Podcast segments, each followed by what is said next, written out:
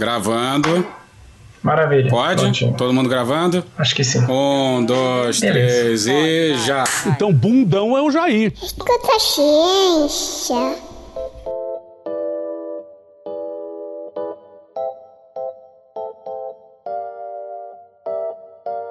Olá, eu sou Letícia Sarturi, estamos aqui no Escuta Ciência. Eu sou Júlio Ponce e hoje a gente está com o pessoal do Medo e Delírio em Brasília. Cristiano Botafogo e Pedro Daltro são os nossos convidados dessa semana. Bem-vindos! Uhul. É nóis! Obrigada! Nós que agradecemos a presença de vocês aqui, meninos. Olha, isso aí é muito bom pra gente, é, até porque a ciência tem que debater com áreas diferentes e vocês têm feito um trabalho muito legal aí na política e eu acredito que essa conversa entre a ciência e a política é essencial, né? É, uhum. eu, eu penso assim, desde que vocês começaram o Medo e Delírio, a gente viu um engajamento muito grande das pessoas até mesmo com a política, porque o Medo e Delírio tem aí um, uma particularidade, né? Então eu queria que vocês falassem um pouco de como que é o Medo e Delírio para os ouvintes do Escuta Ciência que não conhecem ainda, que vão conhecer às vezes por aqui, né?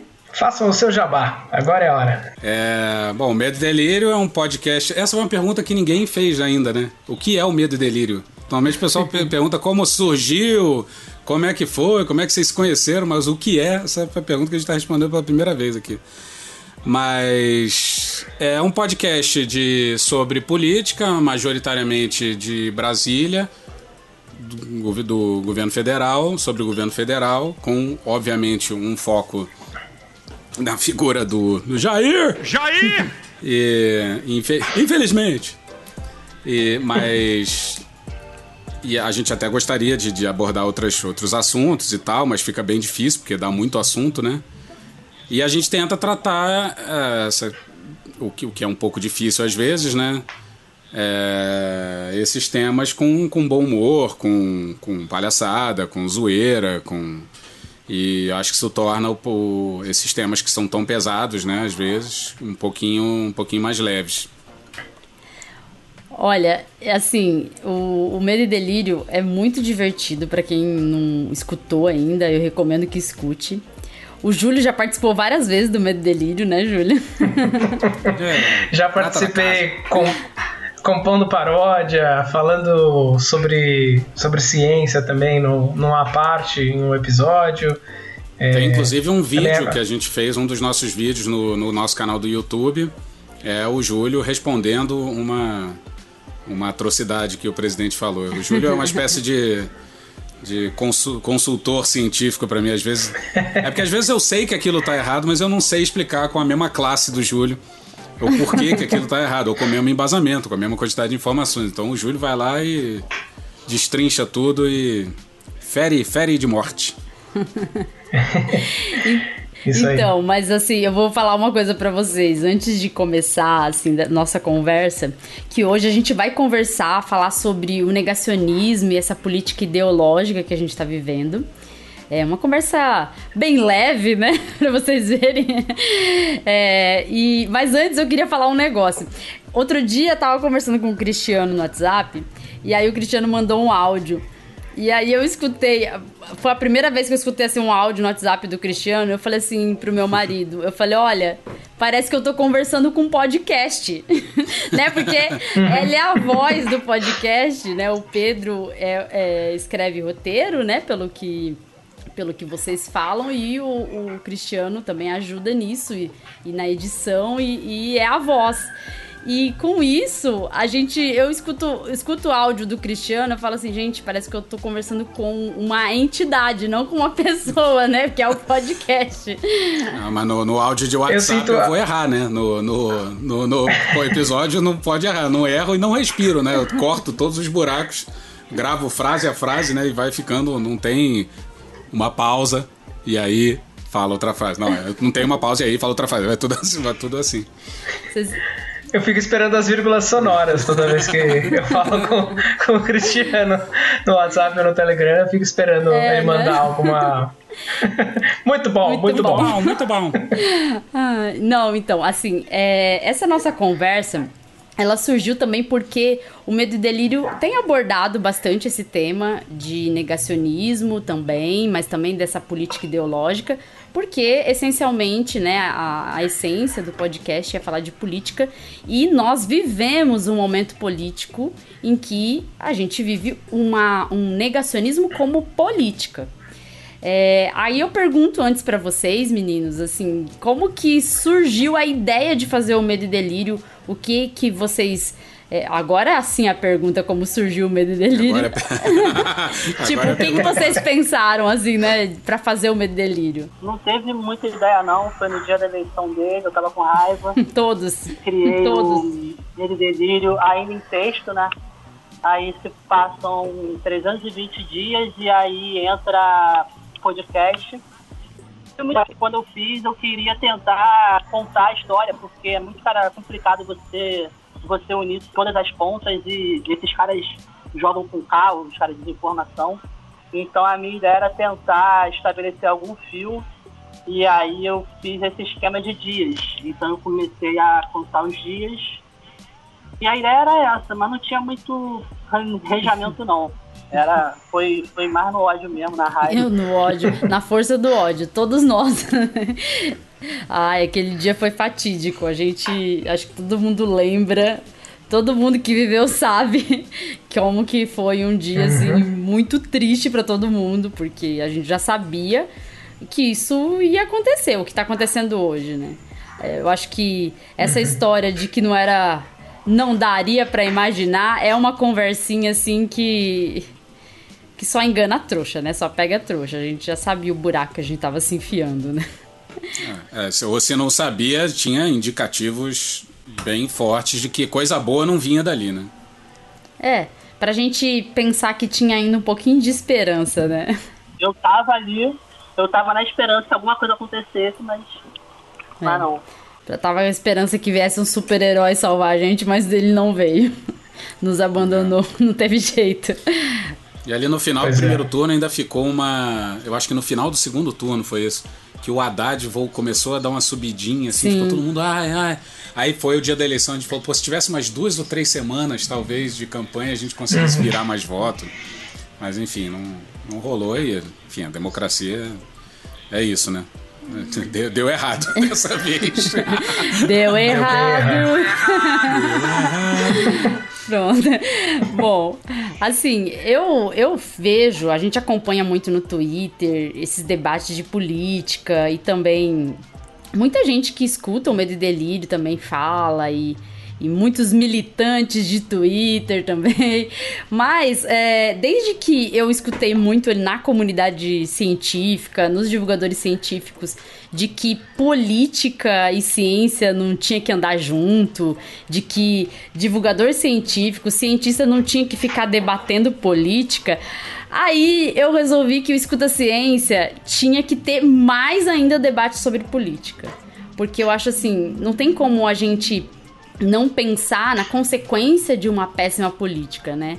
Eu acho que nós vivemos hoje na ciência do Brasil um corte gigantesco, um, um negacionismo científico escancarado, e, e se a gente pensar que a política não influencia na ciência é, é muita loucura, né? É muita maluquice. Até porque se as políticas públicas fossem baseadas em evidência científica, até durante a pandemia a gente teria menos mortos pela Covid, né?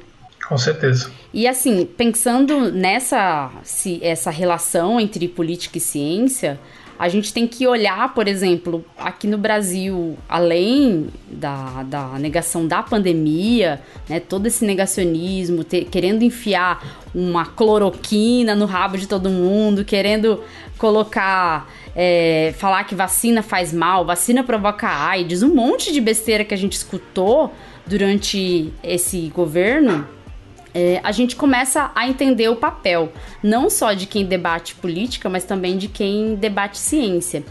E aí eu, eu pergunto pra vocês assim, vocês sempre se interessaram por temas científicos, ou vocês começaram aí mais pra dar espaço, dar voz pros cientistas, com esse, com esse movimento de ter uma política negacionista no governo? Eu, eu acho que esse tema da...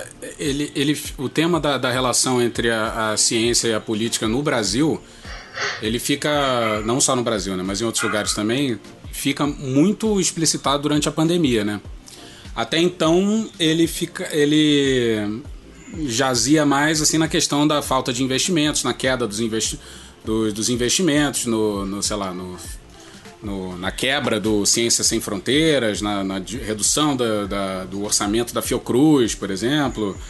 É, da, da, da, do não aumento das bolsas, de que isso, aliás, não, não é um fenômeno recente, né? Bolsas de mestrado, doutorado, é, apesar de ter aumentado o número de bolsas, né, na, no, em, ali, em alguns momentos do, do governo do P T, mas isso, essa questão fica completamente escancarada durante a, a pandemia, e não era de se, de se esperar, né? Dado o discurso que já existia em alguns setores da, da Da, dessa nova direita brasileira, extrema direita, sei lá, do que chame do que quiser. Extrema direita. Do bolsonarismo, tem, tem vários nomes, né? É um bicho de várias cabeças.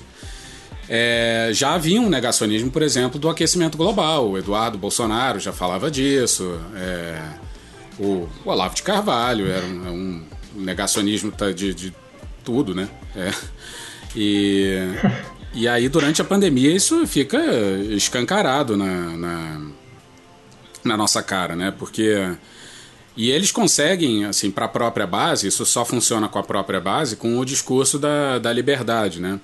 De que eu tenho, por exemplo, essa sessão que teve no Senado agora, né? Ouvindo os, os, porra, os caras falando absurdos, assim, é, é aquele negócio assim, pô, você vai deixar o cara falar isso, que você sabe que... Ah, não, só quero ouvir os dois lados, mas esse cara tá falando uma... uma atrocidade, que, que, que tem gente que vai, que vai ouvir isso. Então tem essa... Esse, um negócio que eu penso muito é que, é que comunicação é ato também, né? Não, é só, não são só palavras, né? Palavras influenciam pessoas a cometerem atos. E, pô, se a gente está vendo, é, por mais que tenha problema com os dados, né? É, a vacinação infantil não decolar no Brasil como... como, como como a gente está vendo agora, né? Tipo, era pra, a gente já, já poderia ter vacinado todo mundo, que a gente tem vacina, tinha, tem estrutura do SUS, tem estrutura de, de logística e tal.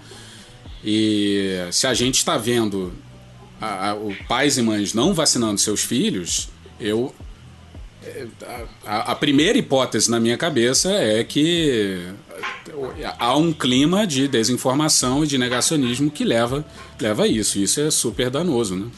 É, eu ia falar que uh, essa questão da relação do Jair com a ciência, é, e na verdade de se opor, né, às boas práticas científicas, vem de antes. Né? A gente não pode esquecer do caso da fosfetanolamina. Exatamente. Ele foi um dos deputados que defendeu também, sob essa bandeira da liberdade, né, a pessoa tem que ter liberdade de escolher seu tratamento. Não se ela não domina o conhecimento médico, sim, né? É, enfim, a, a função das agências regulatórias, né? É, eu e a Letícia, sendo farmacêuticos, a gente entende muito bem do, do papel que elas têm. É, justamente garantir que as coisas que são colocadas no mercado tem todo um estudo, tem toda uma aprovação, tem todo um respaldo científico, porque a pessoa que vai comprar não domina aquele assunto, então ela precisa de uma agência regulatória para fazer esse papel. A gente já viu isso, né? O, o Bolsonaro querer passar na canetada a aprovação da fosfetanolamina, que no final não tinha eficácia nenhuma contra o câncer. E ele faz isso de novo no governo, né? Então eu acho que a gente teve o, realmente o azar de se deparar com uma pandemia, porque eu acho que o governo do Bolsonaro ele podia ser uma tragédia em dimensões menores, não fosse a pandemia. Mas a pandemia escancarou de vez a visão anticientífica dele, né? Porque a gente até o momento tinha tido, ah, nas, na pior das hipóteses, eh, presidentes que não defendiam a ciência ou que não valorizavam a ciência. Mas presidentes declaradamente anticientíficos eh, foi o primeiro. Mas eh, vem de, um, de uma biografia, né, de se opor a, a, ao que diz. E digo mais, tem outras pessoas que apoiam ele que estão... em cargos importantes, inclusive presidindo comissões importantes na, na Câmara, que defendem pseudociências, assim, absurdas. Já escreveram livros Meu sobre Deus. o assunto. É, é. E, então, assim, ele se cercou dos seus, né? Dos, daqueles que acreditam nas mesmas é, bobagens sem fundamento que, que, ele, que ele empurra, né? E é na mão dessa gente que a gente está... Infelizmente. E o pior, né? Porque ele, ele faz isso como se fosse, ah, não, mas eu estou escutando os dois lados, eu estou escutando o argumento é. contra majoritário. Pra né? dizer que é, é se... democrático o debate é, sobre isso, né? Eu estou escutando todo mundo, só que você está, na verdade, você está escutando só esses, né? Porque se ele fosse fazer um teste... Porque uma coisa que me deixa puto é... Quando você vê, tem, tem várias pesquisas, por exemplo, que, que perguntam para os climatólogos, é, você acha que o aquecimento global é real? E, segunda pergunta, se ele, ele tem influência do, do ser humano. E hoje eu acho que os dados são noventa e oito por cento, cem por cento, cada, tem várias pesquisas, cem, noventa e cinco por cento, cem por cento, cem por cento, cem por cento de novo, por cento acha que o aquecimento global é real, acha não. Responde essa pergunta dessa forma. Sim, existe e é causado pelo ser humano. Por que que você acha que, é, que, o, o, que há mais razão no um por cento ou no três por cento do que no, no outro? E, e aí eu ia, eu ia engatar isso com uma, com uma pergunta que é, já me peguei numa discussão com, uma, com um amigo meu, que era assim, pessoas comuns, tipo, tipo eu, não tem o ferramental para entender um, a, várias questões. Então ele fica assim, ah, porque a ciência, esse meu amigo falava assim, esse, a ciência não é os cientistas. Eu falei, tá, beleza, a ciência não é os cientistas, concordo, tem cientista que vai falar, vai falar bobagem e Sim. tal. Mas, por outro lado, você tem que pensar também que você não tem o ferramental adequado para entender questões tão complexas como clima, como climatologia, ou, ou farmacêutica e biocinética, ou sei lá o que, o que for. Você não tem, cara. Então, tipo, a gente é um pouco escravo dos especialistas, sim. Sim. Infelizmente ou, ou felizmente, não sei. É, assim... O que, que vocês acham disso? Pra ter um monte de ideia aí. Assim, a gente tem dentro do, da, da ciência uma hierarquia de evidências científicas. E o argumento de autoridade, a opinião de especialistas... é o que vale menos dentro dessa hierarquia, é o que está mais abaixo de tudo. Só que nesse momento a gente entende que as pessoas que não têm esse conhecimento de ciência, elas precisam sim confiar em cientistas e ter ali um, um, um cientista para ajudar, pelo menos a guiar esse conhecimento. É porque senão vai vir um, uma, uma Mayra Pinheiro, por exemplo, e falar que não, nós temos evidência, sei lá, três A, ah, não sei o que, a numeração. Eles... E aí, se você não entende nem o que isso significa, a pessoa, um, uma pessoa comum não sabe ler um artigo científico, não, não entende qual, qual é a qualidade daquela informação, não sabe o que, que é uma meta-análise, não sabe o que, que é isso, não sabe o que, que é uma boa meta-análise, o que, que é ruim, o que, que é um duplo cego, o que que... a gente não sabe disso. Então o cara pega um artigo, ó, manda um fulano, um tiozão, manda, recebe um artigo falando, ó, a cloroquina funciona, saiu no... do Nova Iguaçu Journal of, of Medicine, entendeu? Aí fala, tá aqui, é um artigo científico, pô, isso é ciência. Sim. Pois Ou é. seja, nem... Aí complica. É, então, isso aí é que tá. O que, o que entra é, nesse debate é o fato de que muita gente leiga resolveu pegar artigos científicos diversos, de muitas revistas que são revi- consideradas revistas é, predatórias, que são revistas que você não tem nem revisão por pares, é, você pagou, pagou publicou. publicou, né?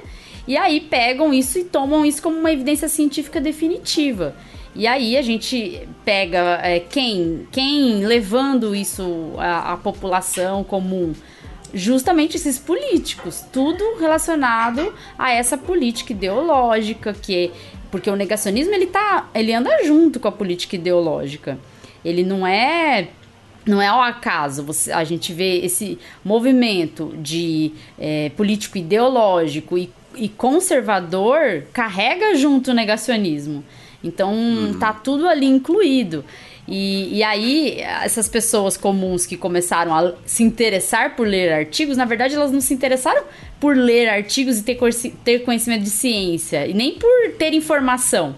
Elas foram influenciadas politicamente para tentar, é, vamos dizer assim, entrar nessa briga contra a ciência de alguma forma, né? E é, é importante também a gente ter a, a, a visão histórica, né, de como as coisas se desenvolveram. Como você bem mencionou a questão da cloroquina.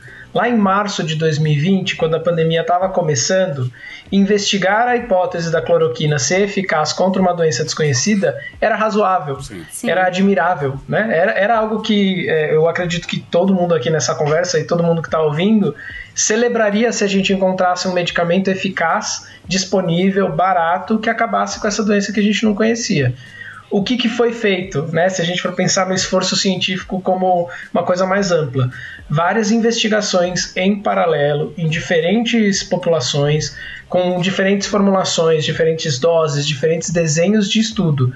Né? Então é importante para o pessoal entender que se alguém me traz um estudo e esse um estudo diz A, ok, ele tem que ser colocado em contexto dos demais. Né? Como o Cristiano bem falou, é aquele três por cento que se opõe aos noventa e sete por cento. E no caso específico é, de avaliação terapêutica, né, dos medicamentos contra a Covid, é, é curioso que quase sempre que a gente olha é, essa questão dos três por cento que apontam para uma melhoria do paciente, eles sofrem de um viés de seleção, né? Então é eu escolher os pacientes que vão se recuperar da doença porque efetivamente teve, tiveram ali um progresso melhor da doença e dou cloroquina, né? A gente sabe que uma grande parte da população não vai falecer quando contrair Covid, apesar dela ter uma taxa de letalidade muito maior do que uma gripe, por exemplo. E eles usam disso para poder mascarar, sim, né? Então, é, que nem se, por exemplo, eu falar, olha, sorvete você pode dar para criança o quanto quiser que não faz mal. E daí eu seleciono só criança que não tem diabetes. É. Pô, eu não posso aplicar, né? Daí, daí fica fácil. Eu tô já selecionando a minha população, não represento todo, não tô levando em consideração é, pormenores. É, e isso é importante porque a ciência ela é construída é, constantemente, né? Então em março de dois mil e vinte a gente tinha uma situação, foi construída ao longo do tempo com estudos cada vez maiores, cada vez melhores, que não apontaram melhoria, tanto que a gente vê países que uh, por mais que o pessoal fale aí que tem a Big Pharma, não sei o quê, tem países que não tinham dinheiro para dar para Big Pharma, que poderiam muito bem ter investido em cloroquina, em ivermectina. Não fizeram isso por quê? Porque não funciona, né? Porque eles têm alguém ali no Ministério da Saúde ou no órgão similar que teve a consciência de que precisava ter uma comprovação científica ou pelo menos É uma força de evidência suficiente para apontar, olha, isso é um caminho razoável, eu vou gastar dinheiro público nisso. E os países, os poucos países que apostaram no escuro, que falaram, ai, vamos dar enquanto não tem evidência, logo desistiram, né? A gente está vendo agora relatos lá de Uttar Pradesh, né, um dos estados da Índia, que aplicou ivermectina em um monte de gente e, na verdade, as taxas de, de óbito deles estavam todas erradas. Eles estavam escondendo o óbito. Então, daí a gente vê, né? A gente tem que ser, tem que ter esse espírito, sim, crítico. A questão do espírito crítico é, é óbvio que a gente não vai acreditar em alguém por carteirada, por falar eu sou especialista, então acredita no que eu tô falando, mas a gente tem que ter consciência de saber interpretar, de, de é, entender como que chegaram naquela conclusão, né? Entender que, por exemplo, um estudo que fez com vinte pacientes em um hospital na França, né, D J Raul, D J não Raul. é o mesmo que eu fazer, o D J Raul, não é o mesmo que eu fazer, né, um randomizado com vinte mil pessoas, multicêntrico, com dose controlada, duplo cego. Né? Pois é, então, pois é, e essas, isso não chega a todo mundo, né? Infelizmente. Não chega. É, assim, a gente sabe que os resultados dessa péssima política são vistos e essa política, por exemplo, ideológica, eu vi outro dia falando de uma cidade, eu não lembro qual, que criou o Dia do Orgulho Hétero, por exemplo. Olha o absurdo. Outro, outro caso é o caso, por exemplo, do, da Igreja Universal, que é apoiada pelo governo e vice-versa. E que postou, fez uma postagem sobre um casal que tem AIDS, os dois, é, tava escrito que eles têm AIDS, não sei se eles só são pessoas que vivem com H I V, se eles têm AIDS mesmo, porque AIDS já é a síndrome da imunodeficiência adquirida, né, causada pelo H I V. É, e esse casal resolveu abandonar o tratamento para fazer lá umas orações deles, e não querem fazer tratamento, e a igreja colocou isso no Instagram, essa igreja, a Igreja Universal, essa Igreja Universal, né, como se fosse uma igrejinha, é, colocou no Instagram como se fosse um incentivo para mais pessoas fazerem isso, abandonar o tratamento é, contra o H I V. Aí eu fiquei me perguntando, será que isso é uma tentativa de exterminar as pessoas que têm H I V, né, porque a gente sempre pensa assim, o que que tá por trás disso? né? Porque uma política ideológica tem, tem alguma coisa ali por trás. Será que é só juntar a, a, a, ali os seus, os seus seguidores? Eu falo que é seguidor porque é, é uma seita, um negócio, sei lá o que, que é isso, porque pra, parece uma seita. Mas a gente vê que tem danos para a sociedade dessa política negacionista. A Amazônia teve recorde de desmatamento em dez anos. A gente está, assim, a, perdendo investimento em ciência, a gente está sucateando universidades, a gente está perdendo tanta coisa boa do Brasil e, e a gente re, resta a gente aqui, né, para tentar fazer alguma coisa para para tentar combater isso, né? Esse combate à política ideológica, ao negacionismo, parte de nós, com informação. E eu vejo que, assim, ia, o Medo e Delírio eu, tem eu... feito muito bem isso. Ah, obrigado, gente. Uma coisa que eu ia falar é porque, não sei se foi, se eu não conhecia ou se foi um fenômeno que cresceu e aí eu passei a conhecer, mas durante a pandemia, por causa da pandemia também, é, muito, muito divulgador científico estourou, né? Pô, eu conheci vocês dois. Cresceu a desinformação, mas a informação de qualidade também acho que apareceu bastante, assim, pelo menos para mim, assim, eu passei a consumir muita informação científica de, quali- de qualidade e bem feita e popular, né? No sentido de que é compreensível pelo, pelo leigo, né? Sim. É, na verdade, os divulgadores científicos acho que tentaram fazer alguma coisa. Eu mesma comecei a divulgar ciência por causa da pandemia.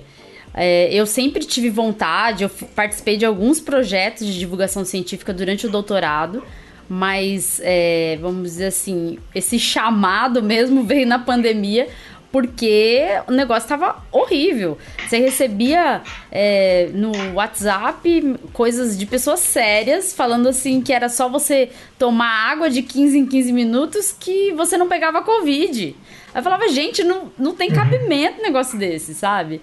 É, e aí... Eu, hidratação, e aí eu... é importante. Hidratação é importante. Vamos hidratar o vírus. Para mim, o empurrão foi quando eu recebi aquela corrente que falava que você tinha que é, comer abacate porque ele tinha pH dezessete e matava o vírus. Quando eu recebi isso, eu falei, olha, eu vou ter que escrever. Daí eu fiz um texto no Facebook, acabou viralizando, e daí eu migrei para o Twitter para fazer divulgação lá também. Porque realmente as pessoas olhavam e elas acreditavam porque pro, né, para a pessoa comum no dia a dia, até talvez tenha ouvido falar em pH, né? Sei lá, olha lá, tem... ah, sabonete para criança é pH neutro, então eu acho que eu sei o que é pH. E daí veio uma informação assim, com um verniz científico, mas falando uma bobagem absurda, né, profunda. Né? Porque... É, e a gente tem que parar e falar, olha, peraí, primeira coisa, calma lá, não faz sentido nenhum você comer abacate. Segundo, esse valor é escala impossível. Escala de pH né? não, não existe. Não vai até esse valor. É, não vai, não funciona assim.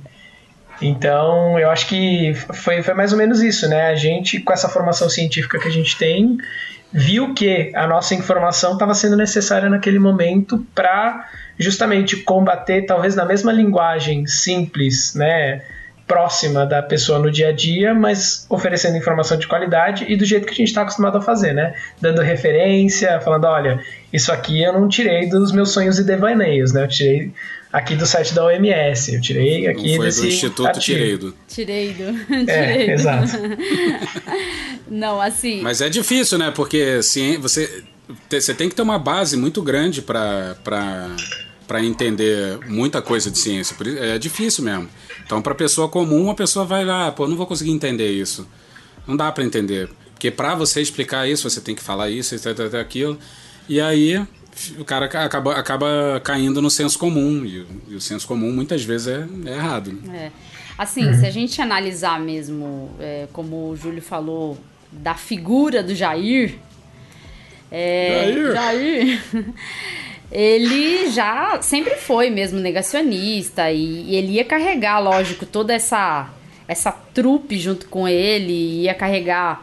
Ia, ia fazer o governo dos piores mesmo, a gente já imaginava uma coisa dessa. Mas é claro que a gente não imaginava que viria uma pandemia e que durante essa pandemia a gente teria aí é, esse, essa piora, né? essa, essa guinada para o negacionismo absurda que foi desde o início da pandemia. A gente, a gente sabe que foi desde o início e tudo. E a gente tem ali no governo dele uma série de figuras estranhas que parecem que estão ali, é, que de alguma forma controlam alguma coisa ali dentro. Eu já ouvi falar muito sobre o que a Damares faz. Ela não é uma, uma pessoa inocente, como ela representa ser, né? Pra, ela usa muito essa, essa, vamos dizer assim, essa fantasia de titia inocente, né? Legalzona. Mas, na verdade, a gente sabe que é tão negacionista, tão ideológica quanto o próprio presidente, mas o presidente, ele tem, ele tem estratégias muito bem definidas, eu acho, para governar e, e manter essa base dele, essa base ideológica, e o negacionismo é uma delas, mas assim, a gente vê essa, essas declarações absurdas dele, é um...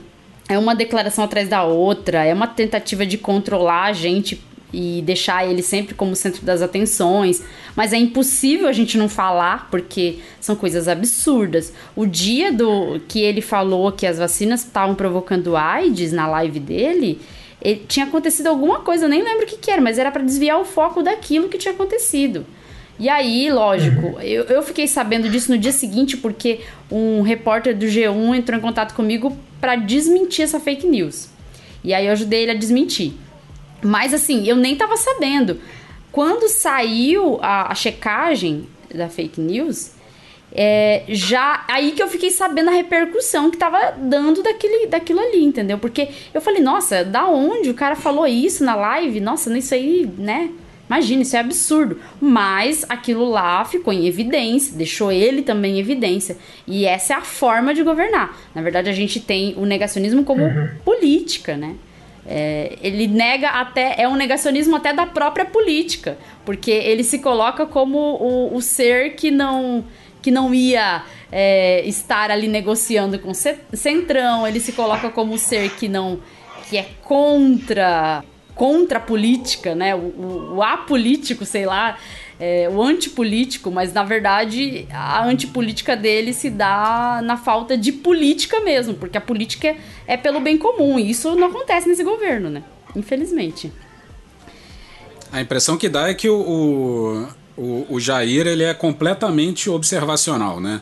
Então ele é daquele tiozão que vai falar assim, pô, eu fumei minha vida inteira e não morri até hoje. Isso mesmo. Então, tá, você, você, por acaso. Ah, eu nunca vi, ó, tem vários amigos meus que fumam aí, nunca teve problema nenhum. É. Todo mundo, pô. Eu falei, tá, mas fizeram um estudo, assim, então na média diminui a quantidade de anos que você viria, viveria com qualidade, etcétera. Tá, né? Eu falei, tá, aí... Não, ele, ele apela para a, a experiência observacional, a empiria das pessoas no mundo... pra falar assim, eu sou aquele cara que defende o que você gostaria que fosse verdade. Sim. E, porque às vezes a ciência é contra-intuitiva e é contra o senso comum, né? Sim. Mas é aí que ele ganha, né? Porque a gente vê, por exemplo, os especialistas, usando muitas aspas aí, é, que, que cercam, né, que apoiam esse governo. É, principalmente com a questão de vacinação, que eles têm colocado aquela informação falsa que é repetida, por mais que seja desmentida toda vez que apareça, de que atletas, né, estão morrendo em números maiores, estão tendo eventos cardíacos em números maiores. Todos os registros mostram que isso sempre aconteceu. O que não ganhava é cobertura da mídia é. e exposição. E, e a gente tem alguém que tem uma plataforma como a que ele tem, né, a, a live dele de quinta-feira, os próprios canais oficiais que ele usa como se fossem canais pessoais. Ele, ele né, tem então um milhão secretaria... de seguidores no Telegram já. Meu Deus. Mais uhum. de um milhão. Isso é um perigo, e, sabe? Não tem regulação. É, isso se replica e se multiplica toda vez que a gente vê alguém com aquele verniz de confiabilidade, né? Que a gente sabe que muitas vezes as pessoas preferem ouvir um médico do que ouvir um cientista. E a gente sabe que muitas vezes essas duas pessoas não residem no mesmo não. ser, né? Muitas vezes a gente, não. Por exemplo, muitas vezes não. A gente, por exemplo, é cientista e não é médico. É. É, temos que ficar ouvindo e, e, assim, o povo falar. Quantos você já tratou, hein? Nenhum. É... como se isso fosse necessário, né? Então, assim, é, a, a gente tem a informação, a gente tem é, acesso à informação de qualidade para não precisar é, tratar e saber que, que não funciona, né? Mas essa plataforma se, se expande, se, enfim, se filtra do Telegram para o Twitter, do Twitter para um post é, em linguagem é, de alerta no, no, no WhatsApp, né? Então é, era razoavelmente comum. Agora eu saí de vários grupos porque estava começando a me irritar a esse ponto, mas eu receber mensagens como aquela do abacate com P H dezessete e vindo com, olha, alerta, uma amiga minha que é médica me mandou. Daí você pensa, poxa, cara, não é possível, né? E, e isso amplifica e, e dá o verniz de credibilidade. Então, às vezes, a pessoa... Esse, esse, essa é uma coisa que eu acho que se discute. A, a, as pessoas veem mais credibilidade numa pessoa que você conhece. Pô, foi meu tio que uhum. me mandou. Meu tio não mentiria pra mim, entende? Ou uhum. uma amiga minha, uma amiga minha que é médica, ela não mentiria pra mim. E ela sabe do que tá falando. Elas veem uhum. mais credibilidade numa pessoa conhecida do que num, num, entre várias aspas, especialista naquela área. Eu, eu vejo que, lógico, a gente tá bem ferrado com esse governo, a gente tá fazendo contagem regressiva junto com Medo e Delírio. Agora tem contagem regressiva. É. Mas assim, assim como vocês falaram que aprenderam muito com os divulgadores científicos, né, com esse mundo aí da ciência mais próximo da sociedade, o que é muito bom, porque os cientistas ficaram por muito tempo aí muito distantes da sociedade, essa aproximação, cientista aparecendo na T V, falando, é, em jornais, isso é excelente, porque mostra que o cientista é uma fonte confiável que está disponível também, né? Não, que não está enclausurado lá dentro de um, de um campus de universidade, dentro de um laboratório. Mas assim, eu falo que eu aprendi muito com vocês também, de política, a gente aprende, claro.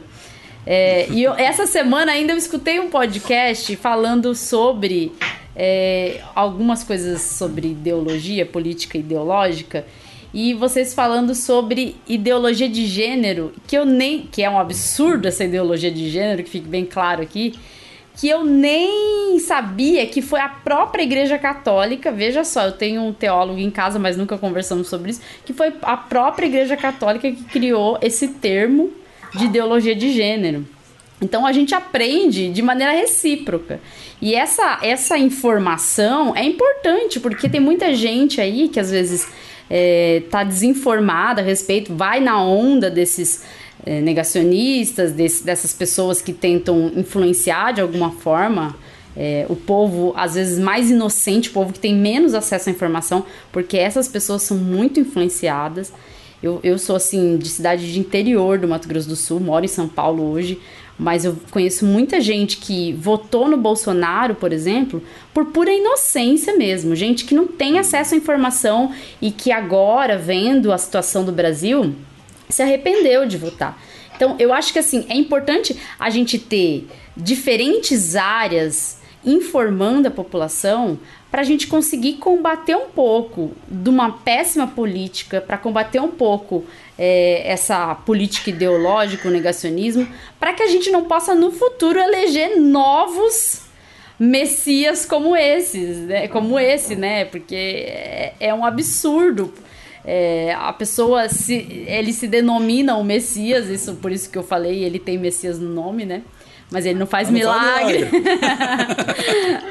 mas, mas, assim, é, eu acho que o fato da gente conversar, ter a, a, a parte da política, conversando com a ciência, e a gente ter debates diferentes sobre esses temas, eu acho que traz muita informação para quem pode escutar, para quem é, tem acesso ali por redes sociais, e vai acabar ali consumindo essa informação e ajudando a formar um cidadão aí que não eleja próximos Jaires por aí, né?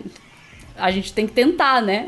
Tentar. É uma questão de educação, eu acho... Eu não sei se eu tive uma educação científica maior por, por interesse próprio também, do que, sei lá, um, um, entre várias aspas, homem, homem comum, né?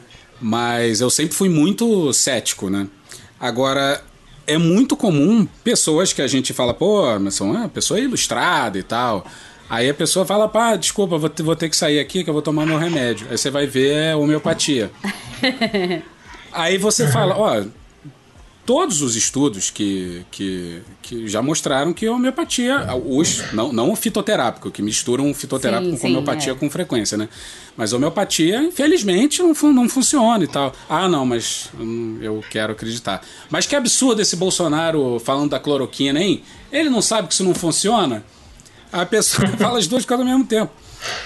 E, ou seja, tem um... É claro que são coisas absolutamente diferentes. Uma pessoa tomar homeopatia é uma coisa muito mais benigna do que um chefe de Estado defender um tratamento com uma doença que mata e mata muitos que não funciona. É claro, sem mal comparando. Mas, mas você vê que o discurso pseudocientífico, ele perpassa a sociedade como um todo, né? Sim. Como é que, uhum. como é que a gente é, é, produz uma sociedade que é resiliente... ou que impede, ou que tem um escudo para que, que evite que, que discursos anticientíficos aconteçam, ou é impossível que isso aconteça, sempre vai haver mágica no, no pensamento humano.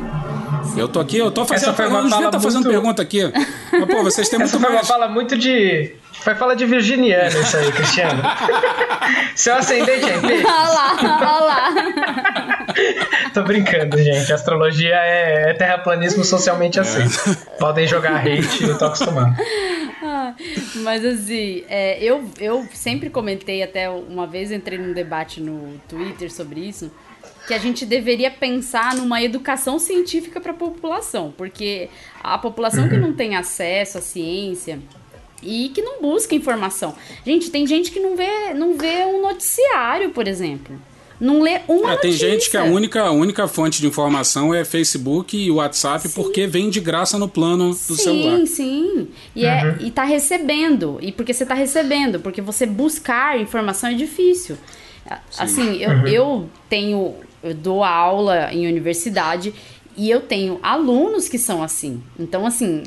São pessoas jovens que não acessam informação, não sabem o que está acontecendo no Brasil. Tem que acabar com o jovem. Tem que acabar com o jovem. E, e aí não, não procuram nem informação do conteúdo que eles estão estudando. É complicado. Né? É. O mundo é complexo demais, acho que tem que reiniciar. Eu, eu acho que essa galera tem um span de atenção que é, cara, é difícil...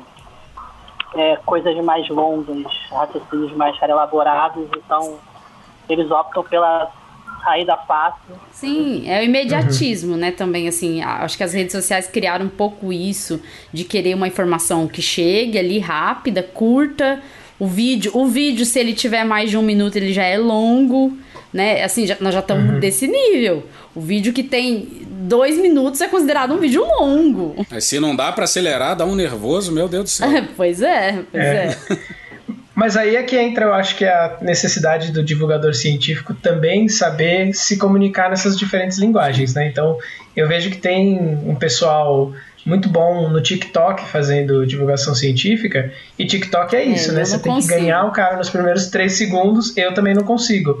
No Twitter eu já acho difícil, né? Eu, a gente costuma escrever fios em vez de um tweet de cento e quarenta, duzentos e oitenta caracteres para poder estabelecer ali o que a gente quer falar. Mas é um pouco o, o desafio que a gente tem. Então, assim, acho que a hora que a gente consegue transmitir essa informação, né? Essa, esse combate ao negacionismo de uma forma muito mais rápida, né? Então, sei lá, quando começa a falar, ah, a vacina não funciona. Ah, então por que que... teve queda no número Sim. de mortos, né, do, do período anterior para esse. Você tem que meio que jogar com uma... Né, você tem que ser um pouco mais rápido no pensamento, porque a pessoa também não vai ter muita paciência de entrar numa conversa longa contigo. E faz parte do mundo que a gente vive, né? É triste que as pessoas não se aprofundem, mas, por outro lado, se a gente consegue mastigar a informação num tweet é, que as pessoas, enfim... entendam a nossa mensagem em um tweet só, às vezes até viraliza. Aconteceu Geralmente. isso comigo num... É, aconteceu isso comigo num tweet que eu escrevi: ah, a não ser que você seja voluntário de alguma empresa farmacêutica, você nunca tomou uma vacina experimental na sua vida. E assim, foi bem claro, né? As pessoas estão falando que a vacina é experimental, não é porque foi Sim. aprovada, não é porque não está dentro de um estudo de fase três de alguma farmacêutica.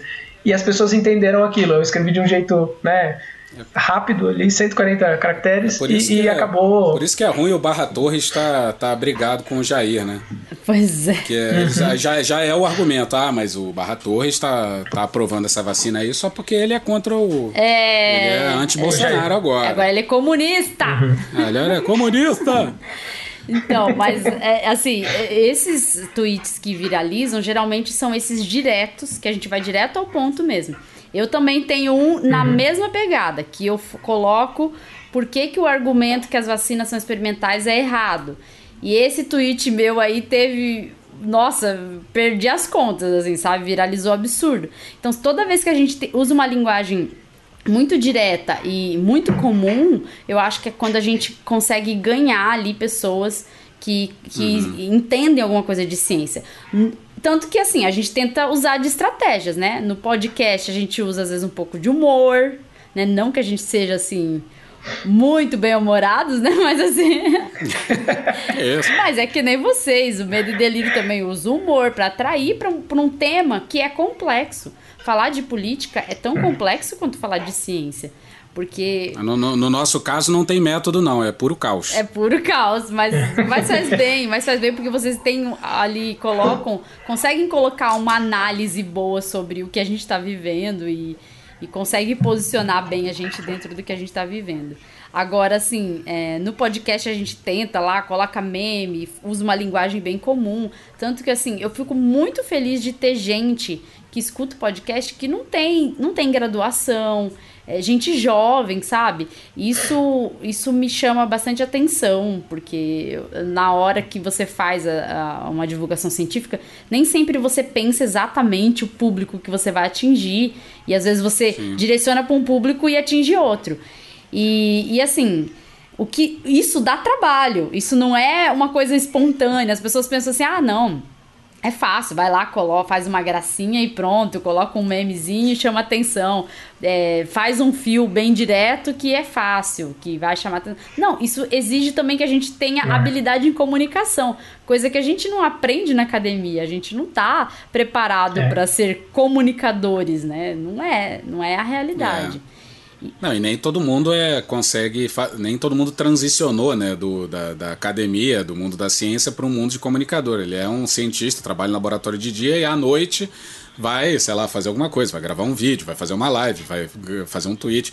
Então não, a pessoa não tem o, o, o, o dia inteiro para trabalhar sobre aquele conteúdo, né? Sim, sim. Uhum. E, e aí pensando assim, no caso de vocês, vocês andaram também pelo mundo dos... dos memes, tem que ficar andando pelo mundo dos memes pra colocar, porque aqui é um sofrimento, achar meme é mais difícil até do que você fazer a gente, uma... A gente já tem, a gente já tem dois anos de, de coleta de, de memes, né, então muita coisa se repete. Sim. E, e a gente vai, toda, toda edição nova do, do Medo e Delírio, eu passo pescando, pô, isso aqui pode dar uma coisa, isso aqui pode dar, então, sei lá, cada... A cada edição do Medo e Delírio vai, vem uns vinte memes novos. Nossa. Só que eu, eu vou esquecer. Vai ficar ali. Não, não sei nem o que, que vai pegar. E aí, de repente, lá na frente eu vou procurar alguma coisa assim, sei lá, chinês. Ou, sei lá, pequeno. Eu, eu preciso de alguma coisa nesse sentido. E aí vem um negócio lá na busca e fala, ah, podia usar isso. Aí as ideias vão acontecendo ali na hora. Mas é isso, é a biblioteca se formando, foi se formando com o tempo. A gente tem dois anos já e, e daqui a pouco tem dois anos e meio já, hein, Pedro? Puta que pariu. Olha, um ao terceiro, hein? Um ao terceiro. Glória a Deus. Glória a Deus. Então, eu, eu aqui é, uma, é um sofrimento pra gente achar memes, pra gente comunicar direito, mas a gente vai tentando informar, tentando é, trazer pessoas comuns pra um debate que às vezes parece estar distante. É distante, às vezes, para uma pessoa que não se interessa por ver notícia, por exemplo, é distante debater política. Porque muita gente acha que falar de política é só falar em quem que você vai votar, quem que você não vai votar, né? Então, é distante isso. Sim. E eu acho que o, o fato de vocês é, trazerem esse debate pro, de uma maneira... com humor, com o meme, eu acho que isso é importante, assim como para nós, a ciência... tentar envolver as pessoas comuns também na ciência é importante, e a gente vê que o nosso futuro, o futuro do Brasil, acho que só vai estar melhor se as pessoas se interessarem mais por se informar. E a gente precisa incluir todos no, nos debates, né? A gente não pode ser excludente, né? Não pode ser um debate excludente. A, zo- a zoeira vai salvar o Brasil, é isso? A zoeira a vai salvar essa. o Brasil. Resumindo, é essa. A zoeira vai salvar o Brasil. Se o meme tá salvando... É, e, e eu acho que no nosso caso a gente faz rir, mas é importante a pessoa rir com raiva, rir com ódio. Se você tá uhum. só rindo, tá errado. a, gente, a gente quer duas coisas ao mesmo tempo. Na Pedro, força, sempre tem uma mensagem de esperança. Uma mensagem de esperança. E, por, e por falar em mensagem de esperança, aí pra gente finalizando, indo pro final... Acabando esse governo é, horrível, essa, é, essa história de negacionismo, de política ideológica, de Jair no poder, quais são os rumos do medo e delírio? Todo mundo já deve ter perguntado isso para vocês, mas vamos lá. Ainda existe, obviamente não vai ser tão misérgico, não vai ser tão, cara, maluco, alucinado, mas eu acho que boa parte das nossas mazelas ainda vão sair. A gente vai ter uma galera radicalizada, frustrada, é, enfim, eu acho que... E eu acho que quem entrar ano que vem vai estar na merda, uhum. vai ser, cara, dificílimo fazer qual, qualquer coisa, então vai ter, mas não vai ser tão, não vai ser tão louco. Acho que é isso. É. é, eu acho que a gente sempre, a gente sempre fala que em Brasília sempre haverá medo e delírio, né? Sempre. Então, então sempre vai ter coisas a, a... Sempre vai ter, vai ter merda, né? Porque não, não, não é porque você elege um, um, um presidente diferente, ou que está mais alinhado, ou que é mais próximo do, da tua forma de pensar, do que você acha que, que, que ele deveria fazer... É, isso não quer dizer que de fato ele vá fazer essas coisas, né? Que isso, que isso vai conseguir, que, que ele vai conseguir realizar projetos. E, e eu tenho outras instâncias, né? Tem o Congresso, tem o Senado, e, pô, a gente vai continuar tendo bancada da bala, bancada da Bíblia, é, vai continuar tendo é, polícias estaduais excessivamente punitivistas. A gente não vai revisar várias reformas ou revoluções que deveriam ser feitas aí, não, não vão realizar, vai, vai continuar tendo é, feridas para botar o dedo à torta e à direito. Então, eu acho que continuando, se elegendo o, o, o Lula, ou seja quem for, no ano que vem, é, vai continuar tendo motivo para criticar o medo e o delírio de, de Brasília, né? É, eu fico esperançoso que a gente tenha também notícias... Tal qual foi com o Temer, né? Saiu da presidência, acabou passando um tempo no Chilindró. A gente tem uma lista cada vez mais crescente de pessoas que a gente quer ver sendo devidamente punidas pela justiça, pelas, é, pelos absurdos, né, que cometeram durante essa pandemia e durante o governo como um todo.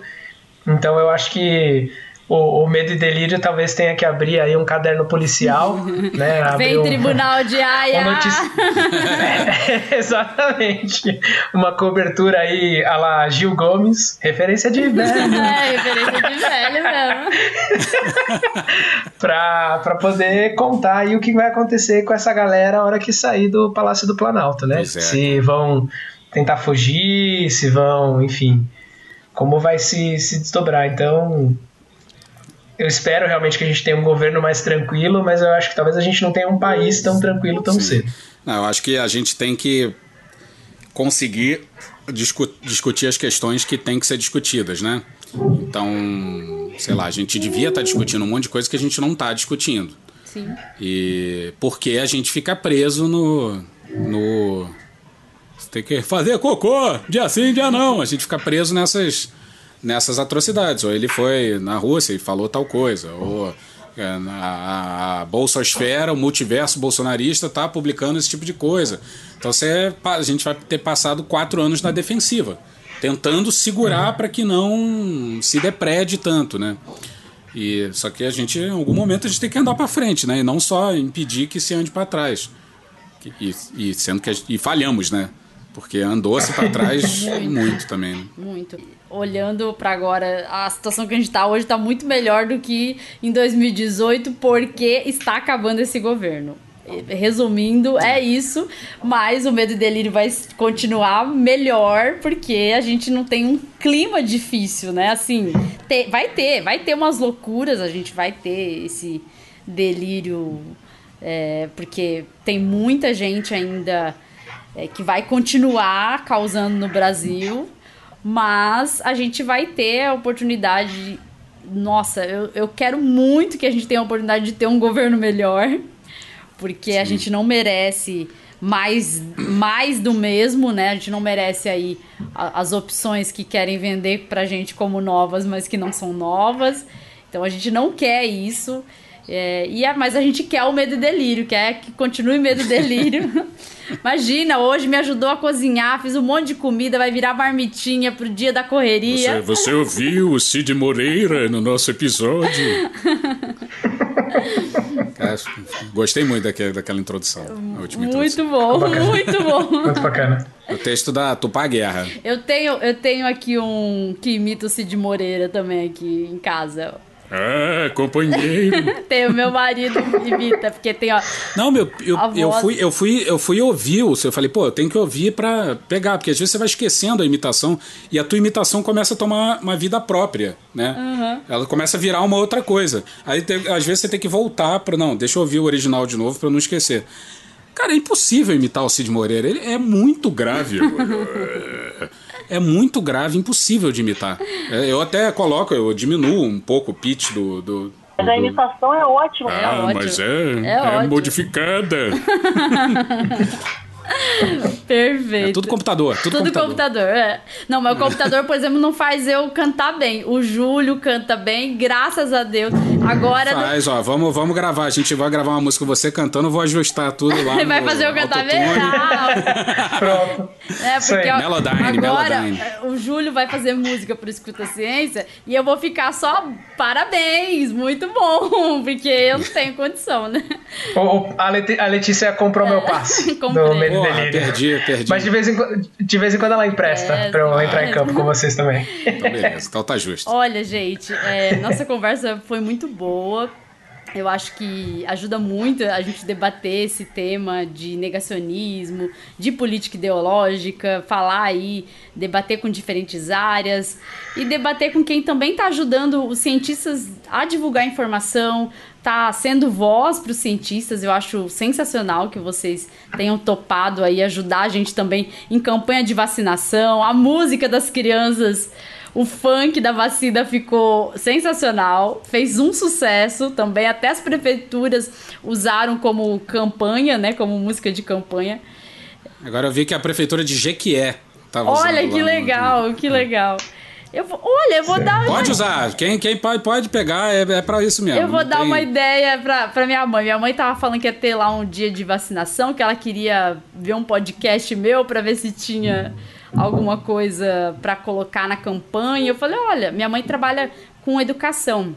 Ela é coordenadora regional de educação lá no Mato Grosso do Sul. É uma ideia, viu? Ó, a música, já tem música. Ah, eu agradeço muito a presença de vocês aqui.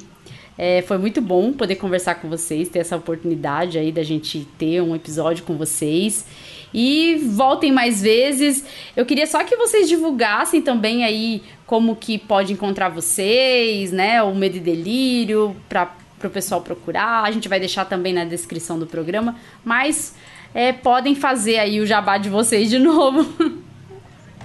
Fazer propaganda da loja, ah, lançar é. cupom especial para quem escuta ou Escuta Ciência. Ah, isso aí podemos, podemos pensar nisso aí. Isso aí, é... aí ó. Vai, vai você, Pedro.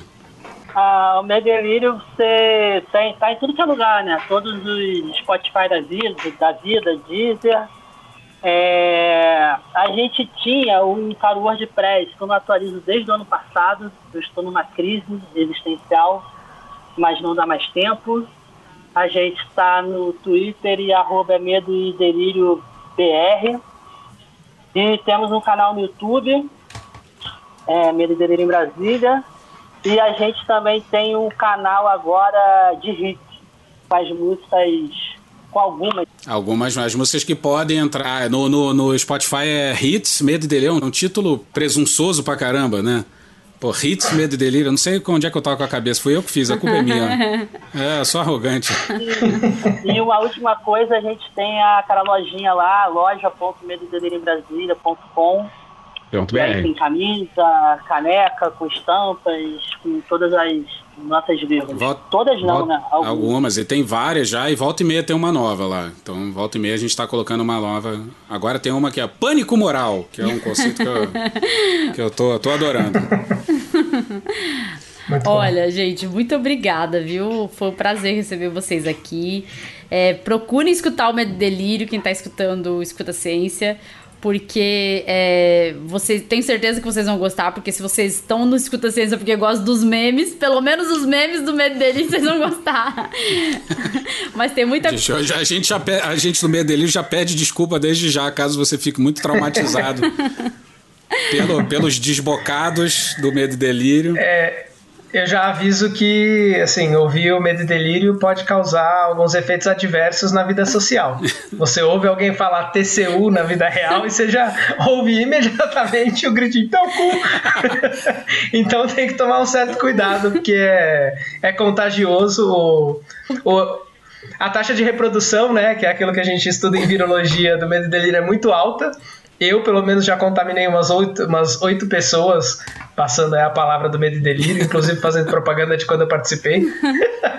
Então, é, mas é isso, acho que é um bom jeito de se informar, de, né, é, pessoal do, do, do Medo e Delírio, toma cuidado de dar as fontes, de ler as citações, né, é sempre feito com muito humor, mas são informações... É, verificáveis, né? Então, olha, no dia tal, na Folha, tal pessoa falou isso, você entra lá na Folha, tá lá.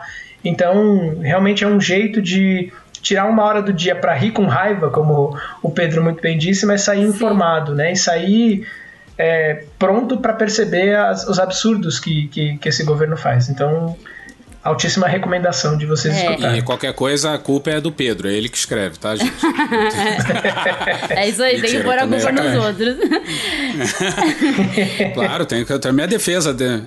Já falar assim, ah, não, olha, lá no, no Escuta Ciência eu falei que era ele, ó, tenho provas, ele tá registrado. A minha vírgula sonora que eu tá, não sai da minha cabeça, olha, a pior vírgula sonora possível, da polarização, nem vou falar o resto. Eu falo assim, gente, eu não posso ficar com isso na cabeça o tempo inteiro. Que polarização, meu pai? Isso é do Franciel Cruz, né? Bom, gente, muito obrigada, a gente vai ficando então por aqui. Tchau, tchau pra quem tá escutando e até o próximo episódio. Tchau, meninos. Valeu. Obrigado por aceitar o convite. Olá, aqui é o editor do Escuta Ciência. A Letícia e o Júlio esqueceram, mas eu não esqueci. Então, para eu tentar receber a minha hora extra, eu trouxe aqui a contribuição dos ouvintes recomendando que se escute a ciência. E hoje você vai ouvir a voz da Sandra Ronda e também da Thaís Domingues. Lembrei, viu, chefes? Escuta a ciência. Escuta a ciência. Escuta a ciência. Escuta a ciência.